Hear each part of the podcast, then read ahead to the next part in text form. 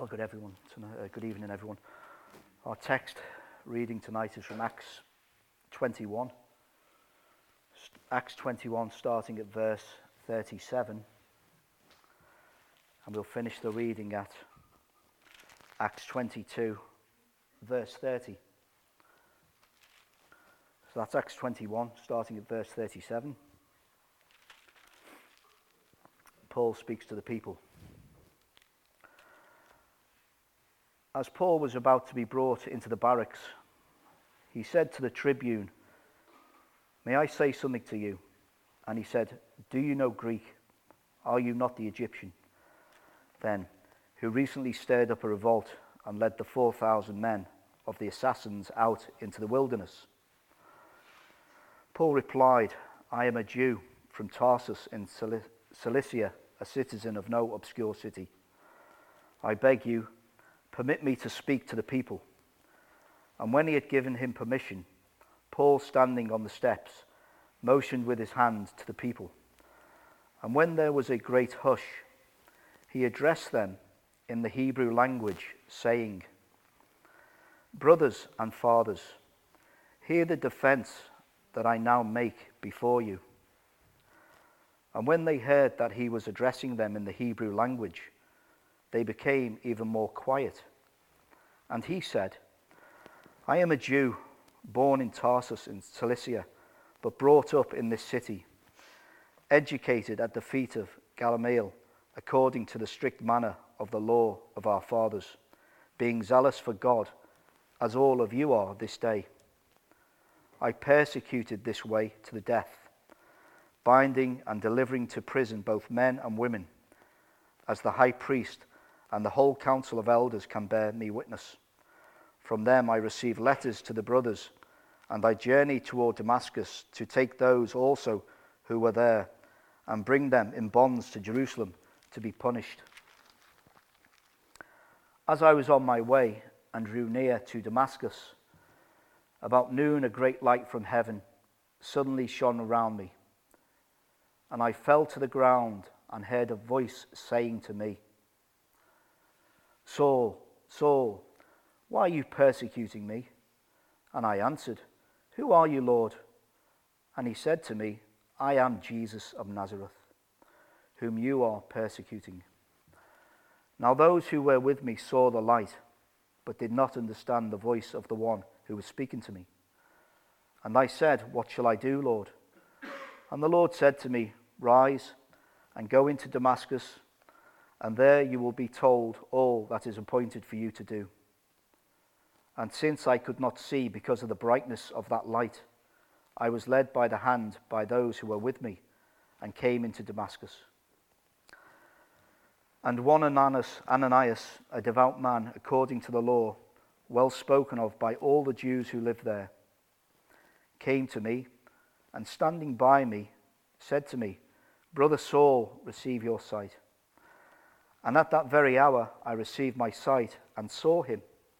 And he said, The God of our fathers appointed you to know his will, to see the righteous one, and to hear a voice from his mouth. For you will be a witness for him to everyone of what you have seen and heard. And now, why do you wait? Rise and be baptized and wash away your sins, calling on his name.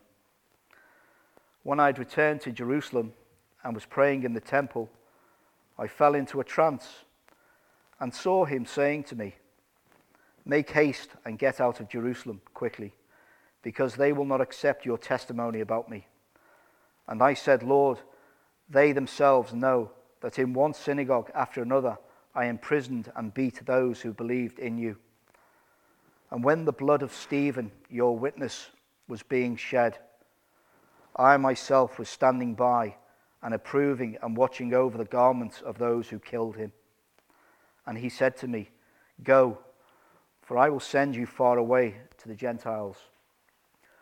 Up to this word they listened to me. Then they raised their voices and said, Away with such a fellow from the earth, for he should not be allowed to live.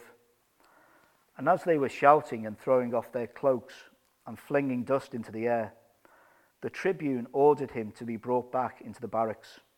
saying that he should be examined by flogging to find out why they were shouting against him like this.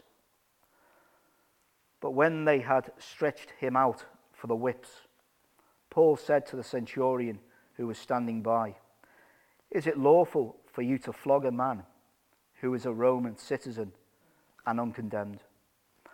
When the centurion heard this, he went to the tribune and said to him, What are you about to do? For this man is a Roman citizen. So the tribune came and said to him, Tell me, are you a Roman citizen? And he said, Yes.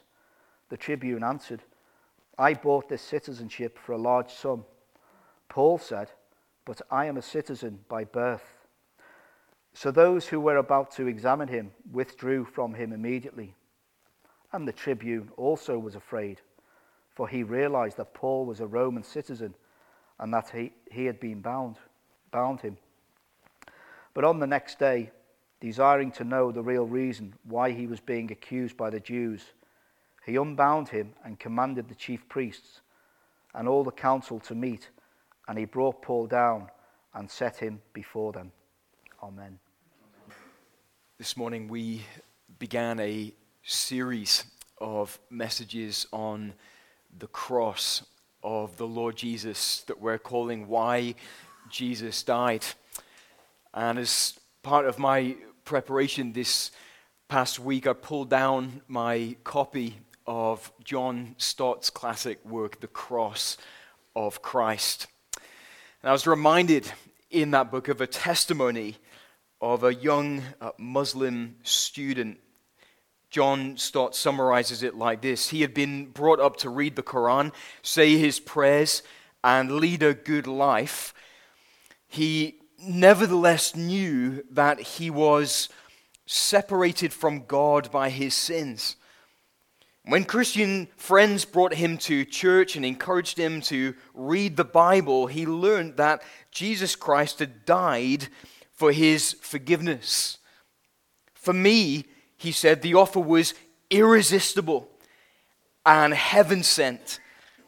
And he cried to God to have mercy on him through Christ. Almost immediately, the burden of my past life was lifted, he said.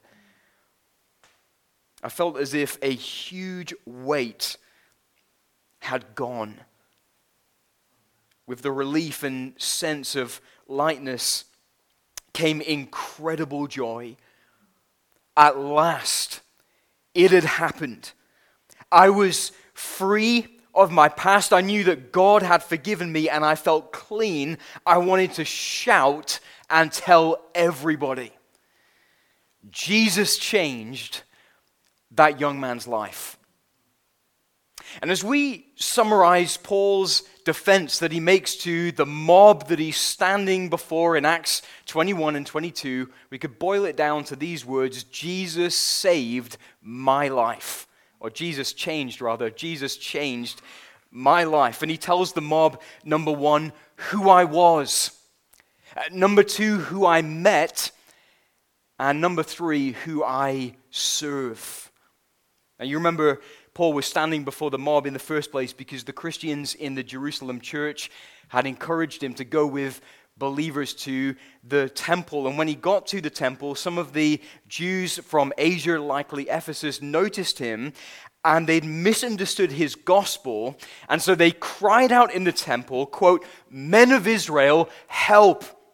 This is the man who is teaching everyone everywhere against the people and the law and this place. Moreover, he even brought Greeks into the temple and has defiled this holy place. And we know from last week's passage that that was a false allegation. Nevertheless, they rushed at Paul. The tribune had to get involved. And in Acts 21 37 to 40, Paul clarifies for the tribune who he is and asks permission to speak to the people. And as we listen to Paul's defense that he makes of himself as he preaches to this mob, Jesus changed my life, we're going to see an awful lot for us to be able to imitate as we seek to tell others that Jesus changed our lives as well. Paul models evangelism in a wise way, even though it ends up with him being in great danger. The fact is, if we long to see people made new creations in Christ, then there's a great deal we can learn from the way that Paul shares his own testimony of Jesus' work in his life. And so he tells them first who I was. Look again at verses 1 to 5 when Paul says, Brothers and fathers, hear the defense that I now make before you.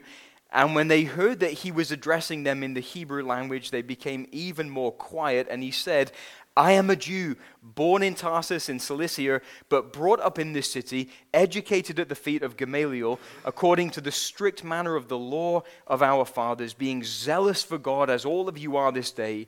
I persecuted this way to the death, binding and delivering to prison both men and women, as the high priest and the whole council of elders can bear me witness. From them I received letters to the brothers, and I journeyed toward Damascus to take these also who were there and bring them in bonds to Jerusalem to be punished. Paul says, Brothers and fathers, listen to me. I was one of you. I've stood where you stand.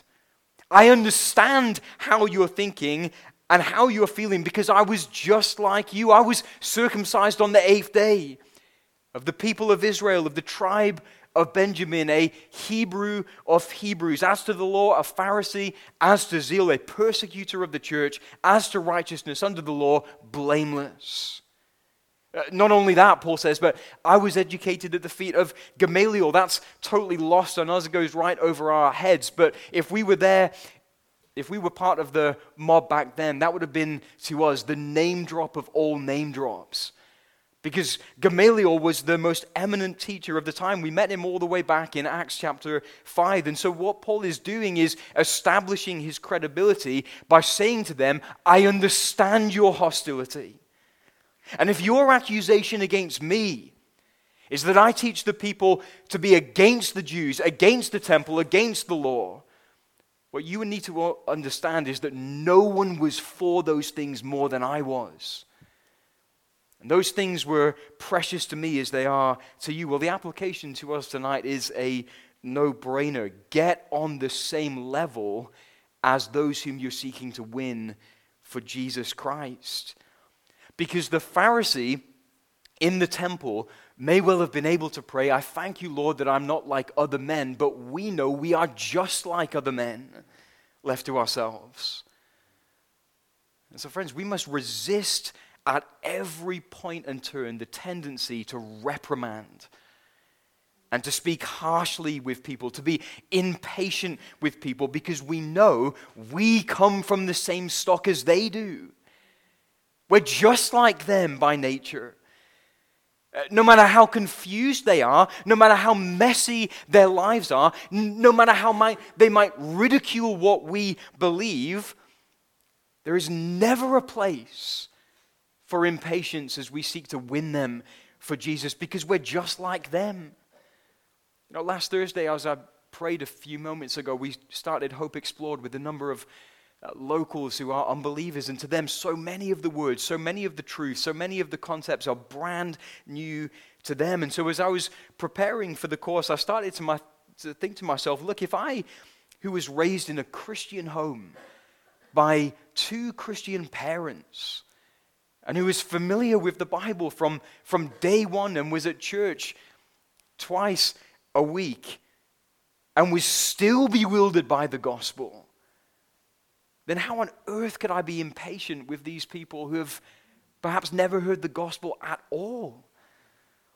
I remember being in church as a boy uh, on my knees, and that might sound very holy to you all, except the reason I was on my knees is because I was using the pew uh, as a surface on which I could use my paper to draw. And in the middle of a, of a sermon, Bill Dyer, the pastor, shouted out for the whole church to hear in 20 years, will the Willis boys still be drawing through these sermons? Why did he pick on me? Well, he picked on me because I probably came across as the least likely to ever get it. You remember what Paul said in Titus 3? Remind them to be submissive to rulers and authorities, to be obedient, to be ready for every good work, to speak evil of no one, to avoid quarreling, to be gentle, to show perfect courtesy toward all people. For we ourselves were once foolish, disobedient, led astray, slaves to various passions and pleasures, passing our days in malice and envy, hated by others, and hating one another. But when the goodness and loving kindness of God our Savior appeared, He saved us. Not because of works done by us in righteousness, but according to his own mercy, by the washing of regeneration and renewal of the Holy Spirit, whom he poured out on us richly through Jesus Christ, our Savior, so that being justified by his grace, we might become heirs according to the hope of eternal life. That was us. Remember what Paul says in 1 Corinthians 6 Do not be deceived. Neither the sexually immoral, nor idolaters, nor adulterers, nor men who practice homosexuality, nor thieves, nor the greedy, nor drunkards, nor revilers, nor swindlers will inherit the kingdom of God. And such were some of you. But you were washed you were justified. You were sanctified in the name of our Lord Jesus Christ and by the Spirit of our God. So, so friends, whether we can relate to the specifics or not, we understand that we are just like the unbelievers whom we meet in terms of our nature and in terms of who we are as human beings. It doesn't matter whether the sin in their life right now corresponds to the sin that we used to struggle with before we were converted because we know at the deepest, most profound, fundamental level, we come from the same stock. And so, really, perhaps some of us need to get over ourselves a little bit as we interact with unbelievers and have great patience with those who can't see what we can see by grace and by grace alone.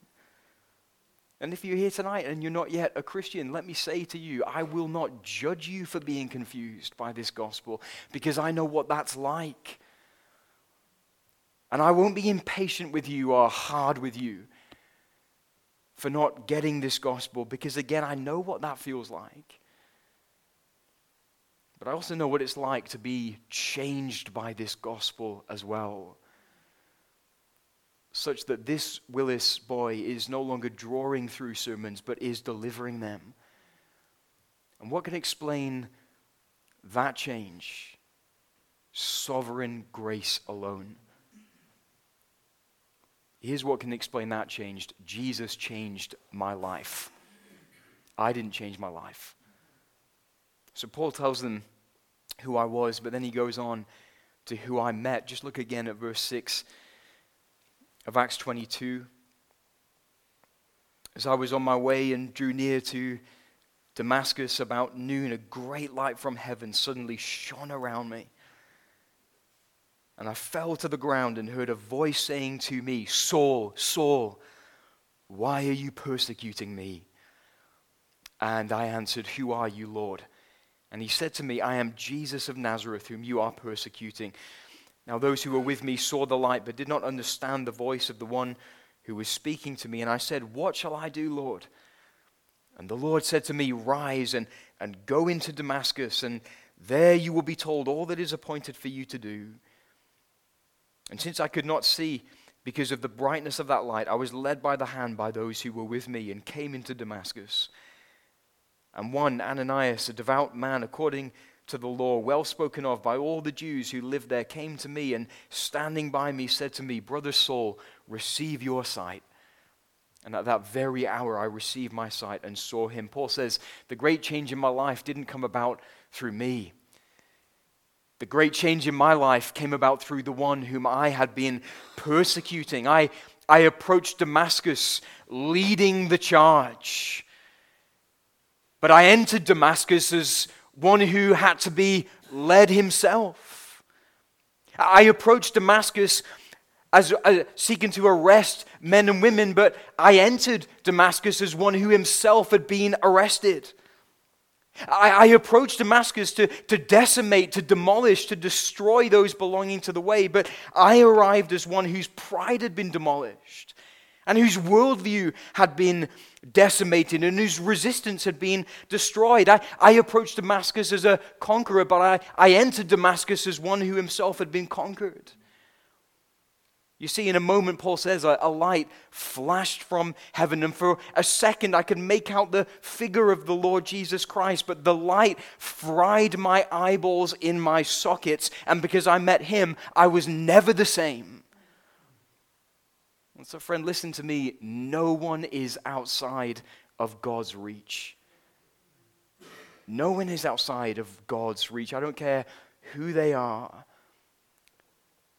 Because the Jesus who saved Saul is the Jesus that saves men and women today. He's the same Jesus. He's the same yesterday, today, and forever. Now, church, I am going to encourage us with that in a few moments, but first I need to rebuke us with that. Because when you think to yourself, no point sharing the gospel with him, no point sharing the gospel with her, with her honestly, how dare you?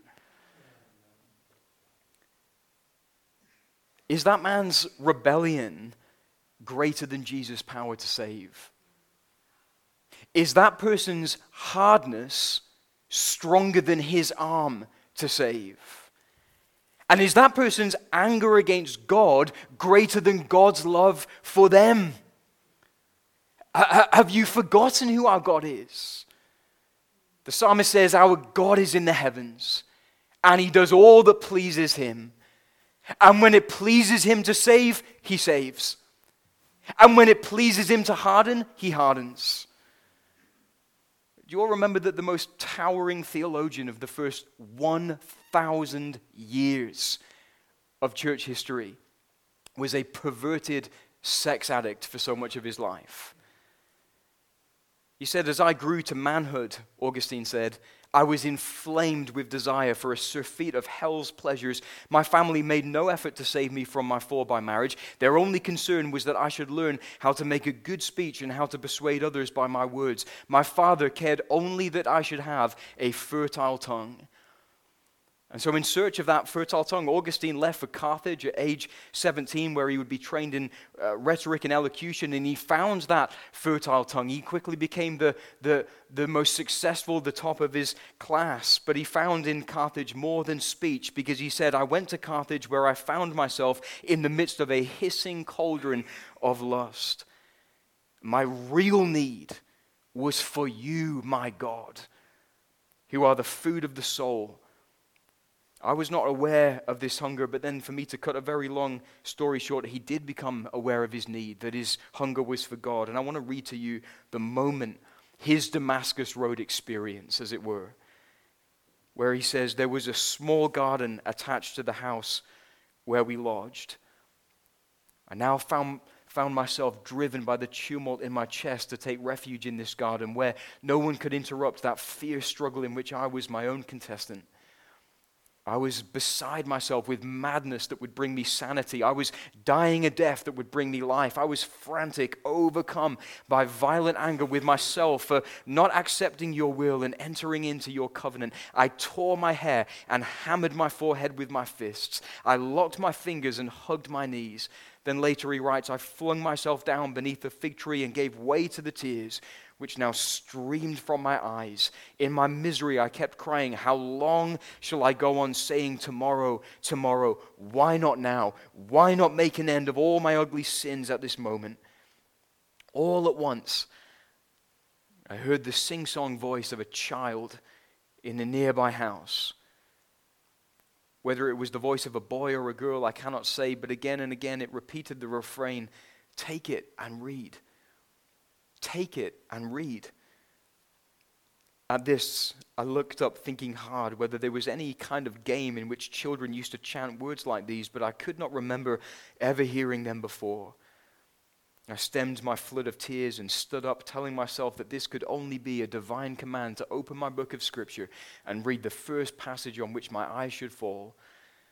And so I hurried and seized the book of Paul's epistles and opened it. And in silence, I read the first passage on which my eyes fell quote, Not in reveling and drunkenness, not in lust and sexual immorality, not in quarrels and rivalries, rather, arm yourself with the Lord Jesus Christ. Spend no more thought on nature and on nature's appetites. I had no wish to read more and no need to do so, for in an instant as I came to the end of the sentence, it was as though the light of confidence flooded into my heart and all the darkness of doubt was dispelled.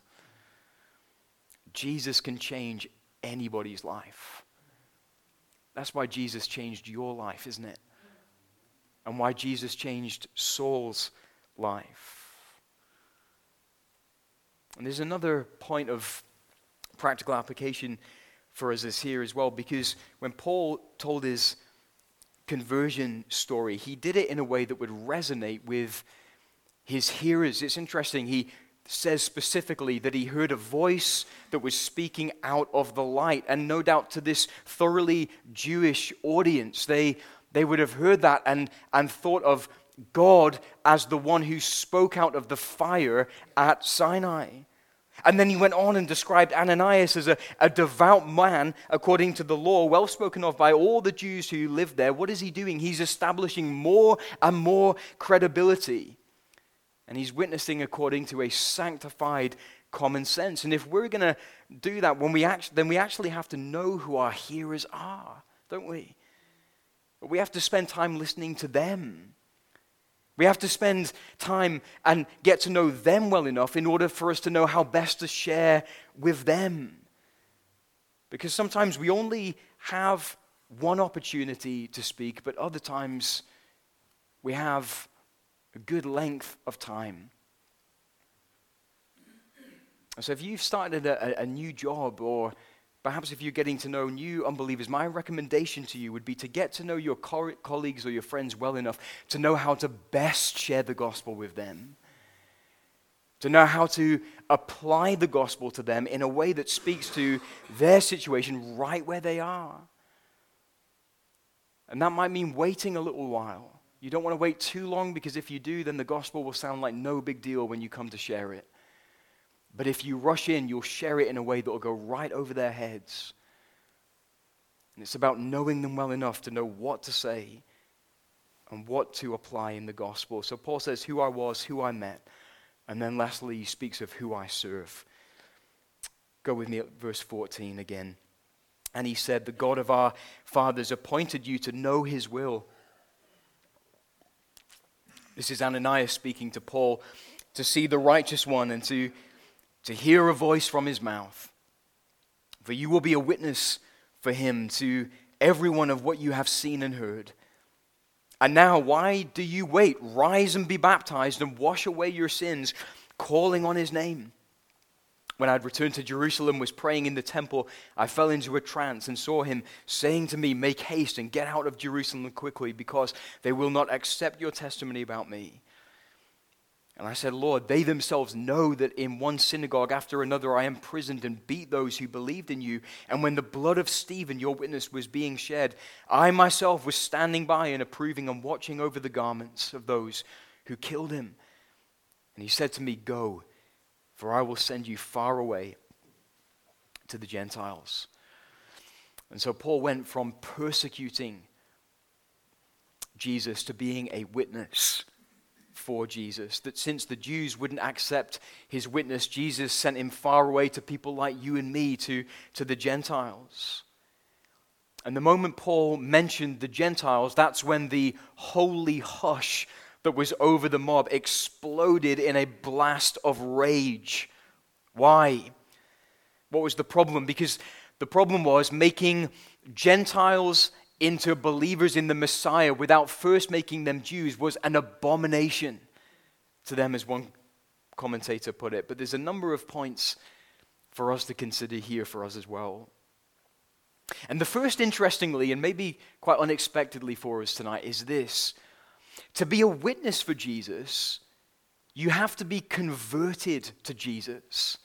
Now, why on earth do I say that? Isn't that obvious? Well, don't miss verse, verse 16 when Ananias says to Paul, Rise and be baptized and wash away your sins, calling on his name. It's interesting, many people argue that Paul, as, a, as an ethnic Jew, was already in, but then when Jesus appeared to him, he sort of just sharpened his understanding a little bit, just revealed to him who the Messiah was. But no, Paul had to get saved. He had to have his sins washed away by calling on the name of the Lord. And you'd say, well, obviously, Hugh, obviously. But you'd be very surprised as to how many pulpits today are occupied by unconverted men and women. So, what should we do? Well, friends, we should make our calling and election sure before we seek to be fruitful in our evangelism of the lost. Not only that, but we should not begrudge hard labor, as Paul had it here. Uh, maybe your colleagues are hard. Uh, maybe your colleagues are resistant. Uh, maybe your colleagues do exclude you and your neighbors revile you and speak all kinds of evil against you falsely on Jesus' account. But remember, the only reason Paul was able to narrowly miss being scourged, as we were hearing about this morning, was because in God's providence he was a Roman citizen. But suffice it to say, the Apostle Paul did suffer for Christ. And so, if we're to be faithful to Christ, we must have that attitude that says we are unworthy servants. We have only done our duty. And we can count everything as loss, even our comfort, even our acceptance, for the surpassing worth of walking with Jesus Christ to heaven. And can I say this lastly of all to us? Stay close to the one that you're serving. You see, we can talk about who I was and who I met and who I serve. But if we're not serving out of the overflow of a real, vital, life giving walk with Christ, it will amount to very little in the end. Wood, hay, and stubble that will be burned up in a moment. It's easy, isn't it, to just want to throw in the towel when evangelism gets hard. But when we stay close to Jesus, we will realize there is no life apart from Him. And when He says to us, Do you want to leave also? And we'll say to him, Lord, where else can we go? You have the words of eternal life. And Jesus, you have changed my life. I'm not going anywhere. And even if I walk through the valley of the shadow of death, I will fear no evil because you are with me. Your rod and staff to comfort me. Jesus changes lives, doesn't he? And Jesus changed our lives. And for that, we can worship him and be immensely grateful and thankful. Amen. Amen. Why don't we stand then and do exactly that and sing this last.